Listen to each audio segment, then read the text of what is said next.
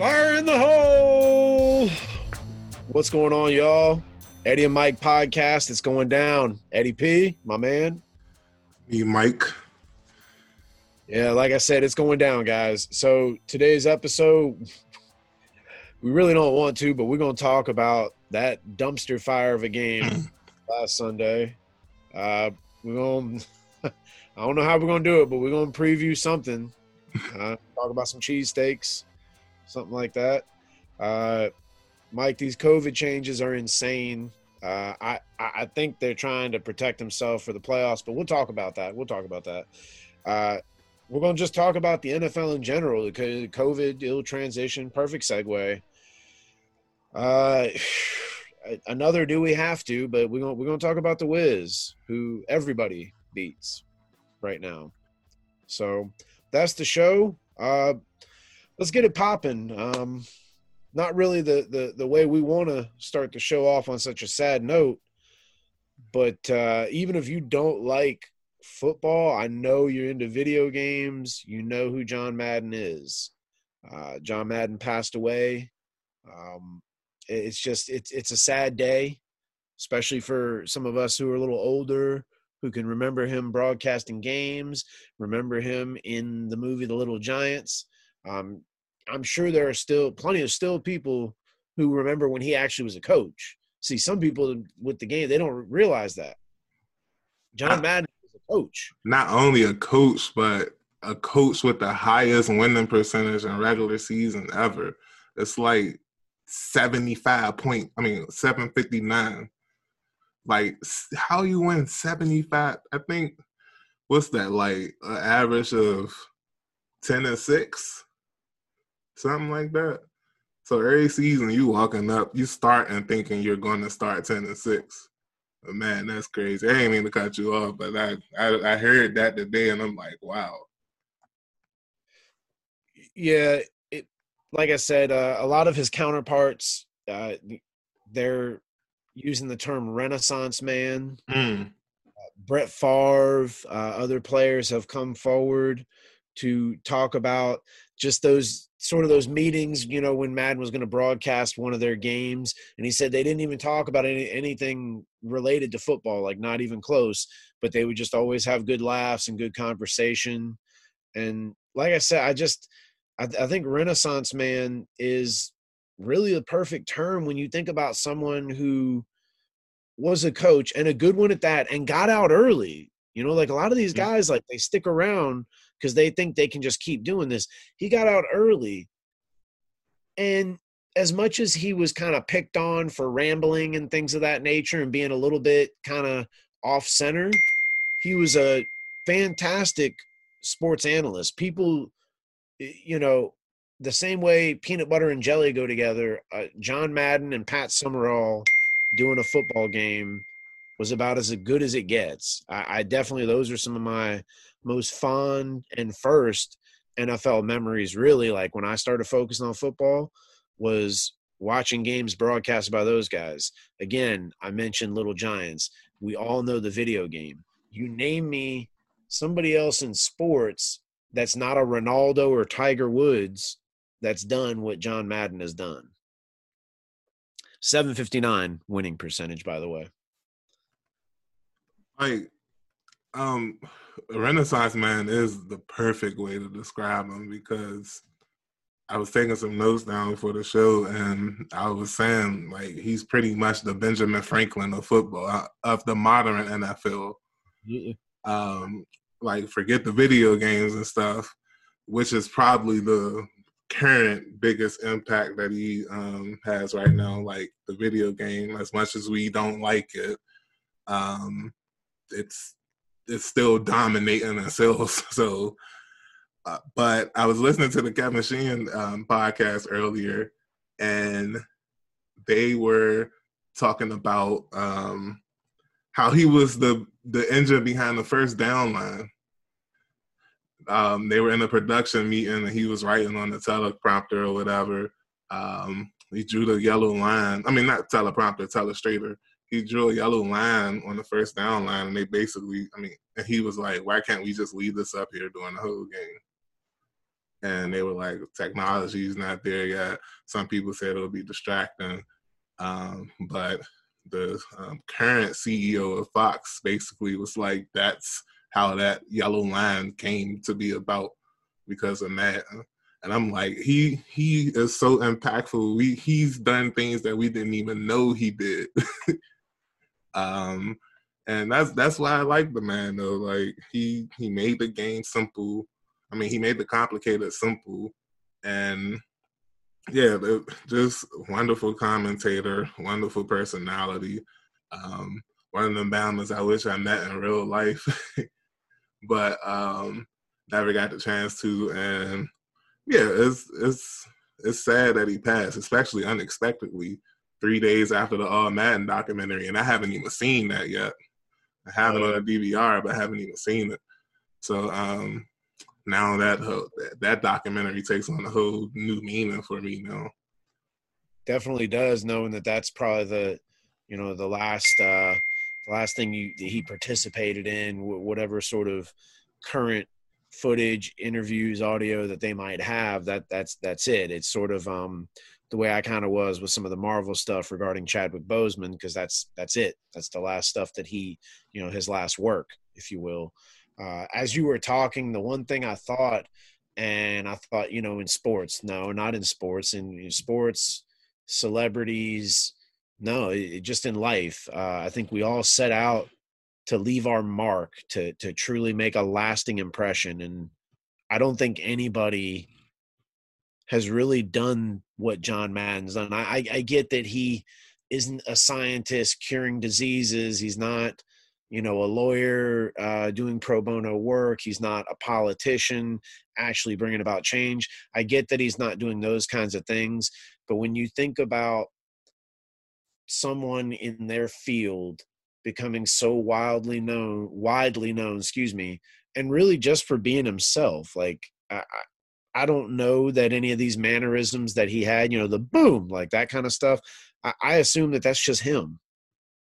That's the way it came across, is him just genuinely being himself, and it just kind of worked out. And again, the impression and everything, I think we should all be so lucky to even do a fraction of what he did, Yeah, the dude was amazing. I don't remember. Everybody's been talking about him calling him and Summerall calling big Washington games back in the 80s. Everybody talks about that. Unfortunately, I wasn't around for that. All I can remember are the big games that they called in the 90s. Those big games. Like, I remember that Carolina Panthers, Green Bay Packers, NFC Championship. Countless Washington, Dallas games, countless Dallas, Philly, Eagles, Giants, like those two, they were the best commentator. Like, it felt like they were in the room with us. Like, anytime you listen to a Pat Summerall Madden game, they felt like they were in the room with us. And I think Madden would appreciate me asking this question right now, but who do you think is like the current team that's even close, like in the realm of Summerall and Madden? Is there, and let's even widen the scope and bring it all the way out to any sport. Is there any commentator team that's on par with Madden or Summerall or in that realm? Steve Buckhantz and Phil Chenier, Craig Locker, and Joe Beninati. Yes, I'm biased as can be with both of those, but just give them a listen. No, I'm talking about Curry. Craig Lachlan. We're both done, but Beninati and Locker still do cap. So, and I know. But you listen to those two. There's a good dynamic there. I was going to say. Oh, good, my bad. I'm sorry. No, I was going to say you're right. Those are two great commentators. I can't lie. I don't watch hockey games as much as football, of course, but when you watch hockey and those two, I call them games, especially Craig Loughlin, they get so excited, they pull you into it. Like, it doesn't matter if you're a hockey fan or not, listening to them calling the game, like, they're pulling you into the game. Yeah, and they give you a little, you know, kind of authentic, because hockey is more of a northern sport, obviously Canada, some of these other countries that are good as well. So with the accents, and then comes sort of the cultural type of jokes, you know, like when Locker says, like, that's peanut butter, you put the peanut butter on the top shelf, saying that the goal went high, top corner, like little manners, like you just love it, you know. It's kind of like for those of you that watch Nationals games, you know, when FP would say, there goes the no-hitter, and I would have said FP and Bob, but they're also not together, and I did just say two other homer picks, but yeah, Summerall and Madden calling a bunch of Fox East Coast games are my memories, even though this is more it has to do with Madden, but random tidbit. Do you know Pat Summerall is not his real name? I do think I know that. I also know he used to play, like, he used to be a punter. Kicker. He was a kicker. His name is John Summerall. But what do you call it when they kick after their touchdown? What's it called? A PAT.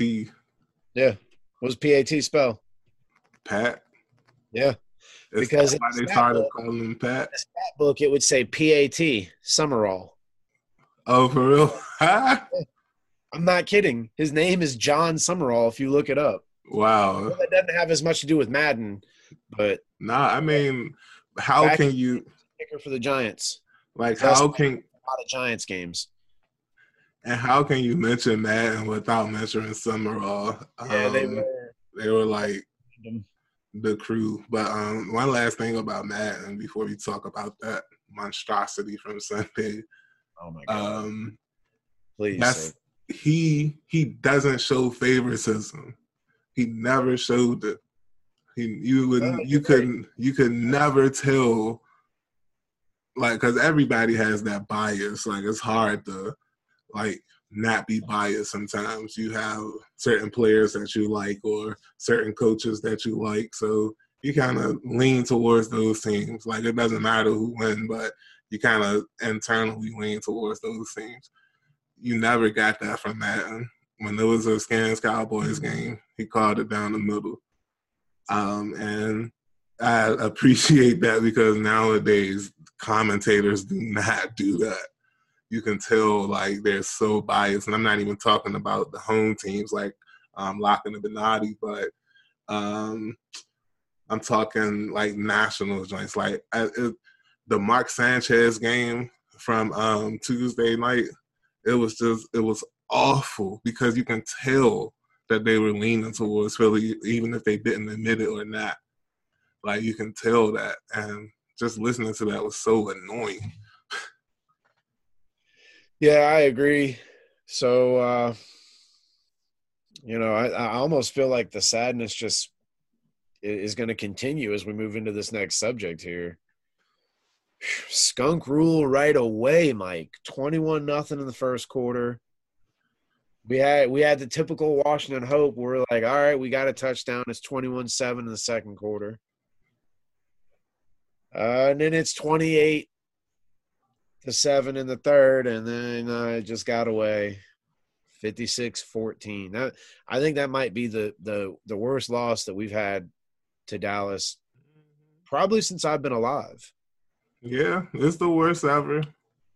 And you know, the crazy thing was, like, Dallas beat the brakes off of us. That's not even a question. But then, like, on top of that, we helped them. You know, I didn't like some of our play calling. I thought, you know, I love Heinicke, but sometimes I feel like he's trying to create this Houdini stuff. I know a lot of it's because our O-line and we're missing guys. But, I mean, I guess we know what we're doing with our draft pick this upcoming season. I mean, I don't think we're going to be able to get away with not drafting a quarterback after what we've seen this year. And I'm not saying that the team is great and that's all we're missing. I'm just saying, like, enough is enough. I don't care if they draft a quarterback, trade for a quarterback, or what, but the plan for this upcoming season should be to get the best quarterback possible that you can possibly get. Yeah. If you do trade for one of these quarterbacks that may be on the market, in 2022. I still want a quarterback in like the third or second round.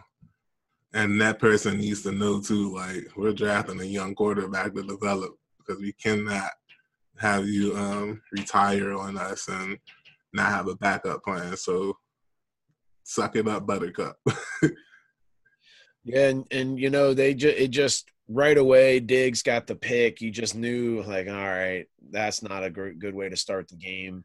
And I don't want to take anything away from Diggs, because Terry did not play well. I mean, you guys know, really. I put Terry probably second on that team. It would be Terry and CeeDee Lamb. I put Terry ahead of Cooper and ahead of Gallup. If the Cowboys had the opportunity to do that, they do it. And I'm not – it is what it is. We had poor O-line play, poor quarterback play, and I'm not trying to disrespect Diggs, but, I mean, the ball was thrown in a way that Terry had to stop and try to come back. And he got some superhuman mutant abilities that he can, like, walk through people. So Diggs was there. Diggs made a great play on the ball, leading the league in interceptions, and it just floodgates open. I mean, it right away. I don't even need to expand on the Diggs interception, like, on the first play. Like, he made a play. I'm not trying to take away from him. All I'm saying is the ball was thrown where, like, exactly. Diggs had a better chance to make a play. It looked like he ran the route. Yeah. And Heinicke was throwing the ball to him. Yeah. And, again, it's not taken away from Diggs, but, you know, like, I would hope that if that happens to our DBs, that we'd be able to do that too. I'm not making excuses. I'm not whining or complaining. I'm being real. Last year, the Cowboy fans, they talked about, and pundits, saying Washington only won because Dak got injured. They took advantage of that, yada, yada, yada. Because let's be real, we hit their heads last year too, twice. Yeah, so, but I don't think even that 41-point game. Still, this was pretty bad, Mike. I know. I'm not saying that we beat them worse than they beat us or anything. I'm just saying we took advantage of their situation. So when they were talking about they were missing players or whatever, bruh, starting linebackers were out. A starting safety was out. Our best corner was out. Nobody thought Washington was winning that game. I was sending the text message to my guy, and I was like, there's literally no reason we should win tonight. Can't pass, can't run, can't cover. True. And that's exactly what happened. Like, we can't – it's – like, and I don't even – like I said, I don't even say all this to, like, hate or complain. Like, they did what they were supposed to do. Yeah. I would say that day the Cowboys were 42 points better than Washington. It's facts. But the refs, bruh, I can't. I just cannot with these refs. It was two penalties that just pissed me the hell off. Bobby McCain hit? Huh? Bobby McCain hit? I ain't even – that's a coin flip, honestly. Like, some refs would say that's illegal, some wouldn't.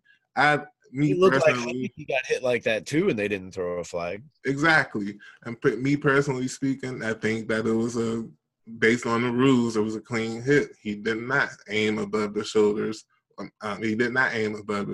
He contacted his midsection first. It was the upper midsection, but it was the midsection. I don't even talk about that. That was, like I said, that was just a coin flip. People were like, Bobby McCain caught the flag. It was disrespect. No, I mean, it is what it is. I don't think there were evil intentions or anything. Like, he didn't leave his feet or anything. So, but I understand why they called it. So, I'm not even talking about that. I'm talking about I saw Heinicke get smacked in the face mask on the play. Like, I saw it live when it happened. And I'm like, if I could see it live on the TV on a 58-second delay, Like, how did the ref miss it right there? And if that was bad, it was the worst. I'm so glad it wasn't like a big moment in the game. Like, I'm so glad that, I mean, it was third down, but I'm glad it wasn't like the fourth quarter or anything like that, because that lineman for the Cowboys on that passing play was like 7 yards up the field, bro. Yeah, I would argue that Lawrence, Gregory, and Parsons as a trio were most certainly the MVPs of that game. I realize how Dak balled out. He really did. He had himself a game. But, man, when you're getting to the quarterback that easy, regardless of whether we had backups or not, when you're getting to the quarterback that easy, you got Lawrence catching a bullet. It was Lawrence, right, that caught the bullet and went down the sideline for the touchdown, right? That was him. Play. You know, like, he was there and he read it. He did everything right. But, you know, you're that close to the quarterback. Ball comes out that quick. It's hard to kind of time it and get your hands on it. So, I mean, he made a real ridiculous play, and they were harassing Heinicke all day. So I'd argue those three guys were the players of the game, the MVP. I'm going to be real with y'all. Like, I love defense. I love it. I don't care. Like, I did care that it was my team that they were doing it to, but like they crushed us. Like, it was a dominating performance 2 times against Washington, regardless of who was on the field. We seen teams that had backups that were able to handle other team starters or whatever. So, like, if you're on the team, if you're on the field, you're an NFL player. You're expected to do what you're supposed to do. And quite simply, the team didn't on Sunday. And that brings me to Rivera. It's funny. Everybody's, like, doing this sort of Rivera progress report. And it's wild that it kind of happened after the Cowboys game. There's still 2 games left in the season. Like, the season still, like, Washington even has a slightly less than realistic chance of making the playoffs, if that makes any sense. I don't know, bro. Like, I think, honestly, I wish he was a general manager. Like, I feel like if he was the general manager of the team and that there was another coach, I don't think Del Rio's the person. Like, I don't think that. I'm saying if there was another coach, like, I think the team would be better. But I just feel like Rivera gets too old school in his approach sometimes. And, like, it seems like the only modern thing that he does or that the team does is go for it on 4th downs. Like, I appreciate that. But outside of that, man, there's no aggressiveness with this team. Their whole ideal is to, let things come to them. They never go and take it. No, I hear you, and I've heard that theory before. I just don't know who exactly would be the guy we want to get. My first thought, only because of the rah-rahness, would be John, whichever Harbaugh's at Michigan. Yeah, that's Jim. I would – all right, Jim. Right, you're right. I realize that just as I said it, how it sounds. So I would want to go and get Jim Harbaugh if I could, but given the fact that he's made, like, he beat Ohio State pretty handedly. Mm-hmm. They're in the Final Four for the college football playoff. That's pretty huge. So I don't know. It might be hard to get him away from there.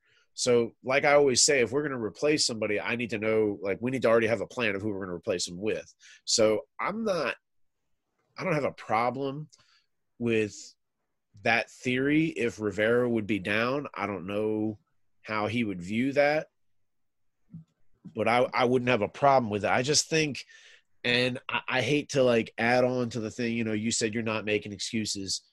I really feel like it doesn't matter as long as Daniel Snyder owns this team. And I hate to, like, be that dark cloud and keep bringing it back to that, because Daniel Snyder didn't play defense. He didn't have anything to do with 56 points. He didn't score on us. He didn't. And these next 2 things I'm about to bring up, he didn't have anything to do with either. But the fact of the matter is that, like, all of these negative things have happened since he has bought the team. Shaman, voodoo, witch doctors, what have you, Santeria, all that. If they can help us, that'd be cool. But I just really feel like it'd be a lot more simple for him to just sell the team. Without making this too sad, already talking about the John Madden thing, Montez Sweat's brother, Anthony Sweat, was shot and killed in Henrico, Virginia, I believe yesterday around 4 o'clock. Those of you listening or that will give this a listen probably already know about the DeShazer Everett crash, in which he flipped his car upside down, and a woman, I believe, that is believed to be his girlfriend, rather, Olivia Peters, was killed. So rest in peace to both of those people and their families. And I'm not trying to put that on Snyder. I'm really not, because it just doesn't make sense. But I feel like until we can get him out of here, these crazy, the team facilities buried on an Indian burial ground theory is going to continue to, like, be out there. My theory, that is, the Indian burial ground thing. But, hey, let's preview Philly. I don't think the same thing is going to happen. I don't think Philly's going to put up 56 on us. If they do, that'll be so embarrassing, bro. That'll be so embarrassing to get put 50 burger on your head back-to-back weeks. I don't think I ever saw a double 50 burger. Philly's coming in – they're coming in a little banged up too. Miles Sanders and Jordan Howard are both hurt. Sanders is ruled out, actually. I just realized that as I was saying it. But Jordan Howard isn't practicing. I believe Gainwell, their other running back, is questionable. They're going to be missing Derek Barnett, their defensive end. They're going to be missing some guys too. And I think I've always said this, for the division teams where you play somebody twice – after that first go-round where you kind of had – like you took some licks, you know, but, you know, fool me once, shame on me, fool me – or fool me once, shame on – yeah, shame on me, fool me – whatever. I'm George Bush. I literally did the George Bush thing. Anyway, the point is you don't get fooled twice. So, yeah. So, anyway, hopefully that's where we're at, that we don't get fooled twice, that we can learn from some of those things. So that's where I'm at. I still don't think we're going to win. Right. I think we put up a better fight. Hopefully they figured out how to cover a tight end. Like, what's going on, man? I don't blame them last week for not being able to cover a tight end because the linebackers are out. Like, come on. Of course, Schultz is going to cook. I foolishly did not use him in the FanDuel. That's my fault. But yeah, I really think they're probably going to lose, but I don't think it's going to be horrible. It should be a fun game to watch, and ring in your 2022. Is that what we're going with, or 2022? 2022. Sweet. All right, so watch that game. The ring in your 22, man. Your deuce. Any like I wish Kyle Allen was starting, bro. I really wish Kyle Allen was starting. Like, I don't. What's the point? What's the point of starting Heinicke anymore? The magic is run out. He's reached his ceiling. The arm limits his ceiling. Like, that's it. Like, he's so close to breaking the glass ceiling, but he can't get it because he got a weak arm. Yeah. He's right there, but he can't break it. Mania is over for Mr. Mike. I think the one thing that I would hope – I still want him here. I hear you. I would hope the one thing that we really improve on from last week, and I think some of it will come with having more guys available and healthy, because, you know, we were going in like super light. It's just the effort. I mean, we were getting pushed around. I mean, that happened in the Dallas game too. Don't get me wrong, But that was just a flat-out ass whooping, whereas this Philly game, like, we were kind of just getting pushed around a lot. Like, we were in the game for most of it, especially early. We were up 10-0. But then Philly just, I mean, literally started just bullying us, both defensive line and offensive line. So that's the thing I'm hoping, you know, that we really come out being the more physical team, the hungrier team, even if it hurts our draft position. Got to finish strong. Have you heard anything either about McKissic? I know he was placed on injured reserve with the concussion stuff, but I'm seeing where Gibson and it might just be a rest day. Wednesday is typically a rest day for a lot of guys. But I'm seeing where Gibson dealing with a little hip issue, I think, and isn't practicing. And I like this Jarrett Patterson kid, but it'd be nice to have McKissic mixing in there as well. You see how we lose him and the whole offense just sputters. That's because that's all Heinicke was hitting. Like, you can tell that McKissic was the offense, but without him, you can't depend on Gibson too much. I think he had 2 drops again on Sunday. I know the one for sure. It was just hard, you know, after that early onslaught, it was just kind of like, all right, you know. I was watching, but I was checking my fantasy team, stuff like that too, so.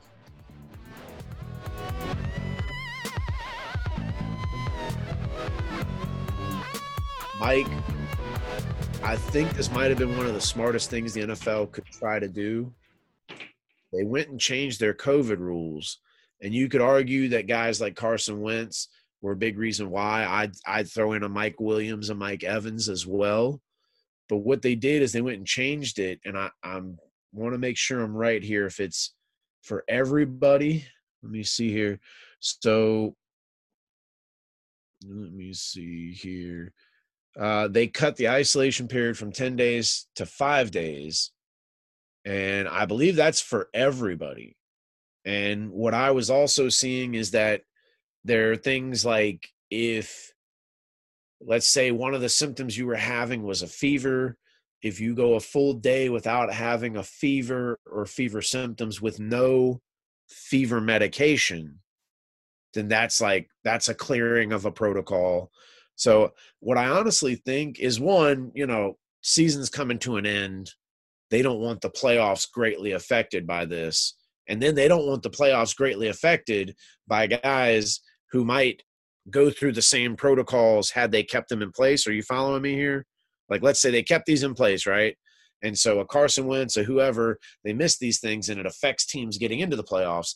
Then some of these teams that are in the playoffs, a guy gets on the COVID protocol, and now the playoffs are further affected. So I think this was a fairly smart move, but it was also a necessity. You know, they didn't really have much of a choice. But man, this is just – I talk about this last show. This is just a crazy hurdle to add in. You got so many guys popping up with injuries, but now you're worrying about injuries and the COVID stuff. And I'm seeing where they're having Hurts and I can't remember the other guy they got there in Philly. They're having Minshew. They're having them practice separately just in case one of them gets COVID. The other one's not a close contact. Smart move by them. Good for them. And now they also expanded the protocol to return from a positive COVID test. So basically, if you can prove that there's a method they use, it's a method that they can use to prove that you're not contagious. You have to either pass that test twice, or you have to have a negative COVID test and one contagious test, let's call it that. Or you just have 2 negative tests back to back. So yeah, they altered that. I like it. Like, I know we try to call it NFL evil or whatever, but sometimes they get it right. Well, like I said, their hand was forced, Mike. Their hand was forced. Listen to this. It says a record 100 this past Monday, a record 106 players were placed on the reserve COVID list, and that was the third consecutive Monday for a record high. So last Monday beat the Monday before it, and the Monday before it beat the Monday before it, if that makes sense. Mm-hmm. So it was getting forced. And, I mean, listen, these are just a handful of names, right? Mike Evans, I mentioned. Mike Williams, Carson Wentz, also mentioned. Judon for the Patriots. That's not a big deal for them because that loss to Buffalo kind of affected their playoff stance. So now they need to win out. Judon's a big centerpiece to their defense, having a great year with, I think, the most sacks he's had in his whole career. Julio Jones hadn't been having the greatest year, but the Titans sure could use some help on offense. Braden Smith, who's a Colts offensive tackle. I mean, the Colts were hurting last week. They were missing three of their starting offensive linemen. Mm-hmm. So they're getting two back, but having this guy missing, that hurts. Shaq Thompson for the Panthers, linebacker. I mean, those are some big names on for most of those teams, minus Shaq Thompson. All those teams are in contention. They either have clinched their division or in a wild card. That's going to be huge. And, you know, speaking of that, man, I mean, you know, we talked about COVID, segue right into the NFL. What you thinking, man? You think if Wentz can clear these COVID that the Colts will continue to be that dark horse? It's funny that – the division nabbed up. Right, and it's funny you mentioned him. I saw that the Colts contacted Phillip Rivers today. Yeah, I saw that too. I thought that was hilarious. I was looking at that and I was like, man. Bro. What's my man? The dude that played for the Patriots. He's a little bit of a running quarterback. I can't remember his name right now. Who? Patriots played for the Colts. Brissett. Jacoby Brissett. There you go. Yeah. I thought he was there. Where is he? Is he with Miami maybe? Yes, that's exactly where he is. Okay. You know what? That makes sense. Okay. But, yeah, who are they playing? They're playing the Raiders. Miami's playing the Titans. Colts are playing the Raiders. No, I was talking about the Colts. The Colts playing the Raiders. I would think the Colts would be able to handle that with the Wentz, but without him, I'll have to go with the Raiders. Well, as someone who has Jonathan Taylor in their fantasy team, I paid heavy attention to this whole situation. The Colts are getting two starting offensive linemen back, as I mentioned earlier. Ryan Kelly is coming back and Quentin Nelson coming back as well. I'm not sure what's going to happen with Braden Smith because of the whole COVID thing.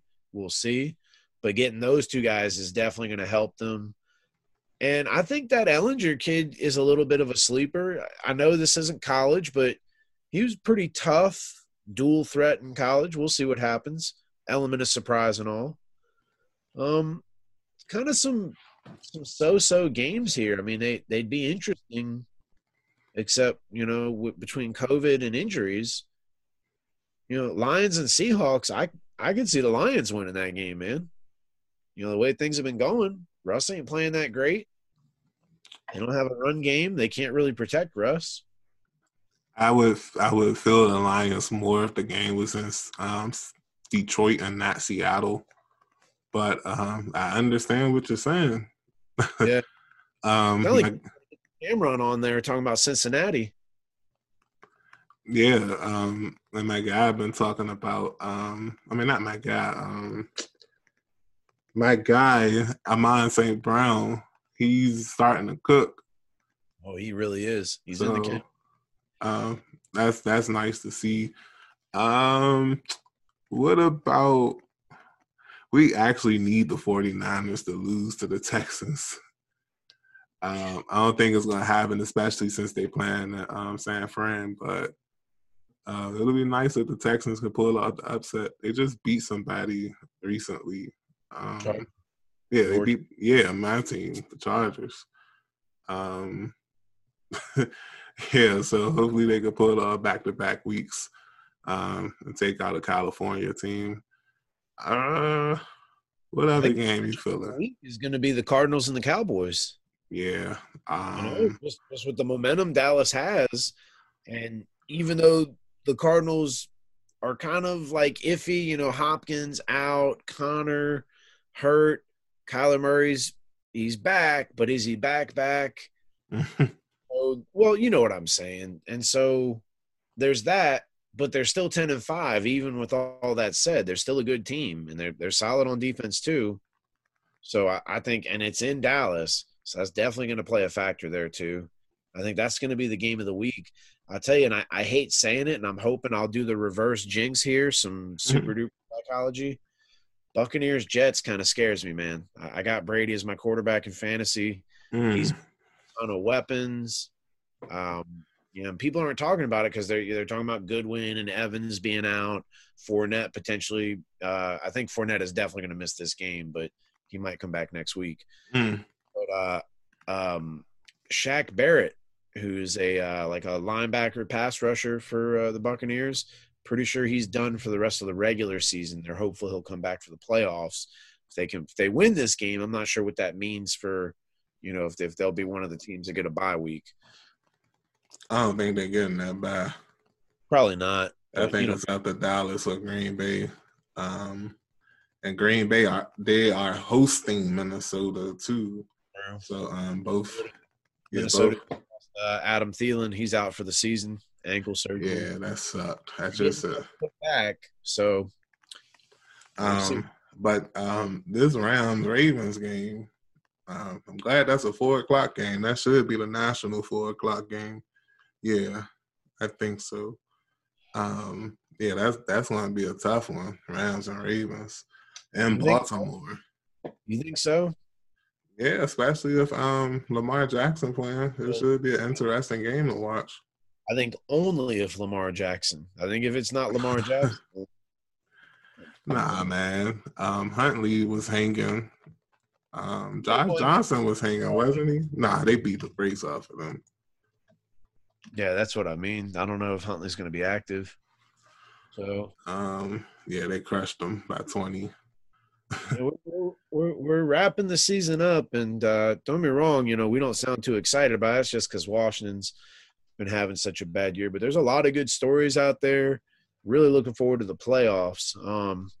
What I'm not looking forward to is this next segment here, talking about these whiz kids.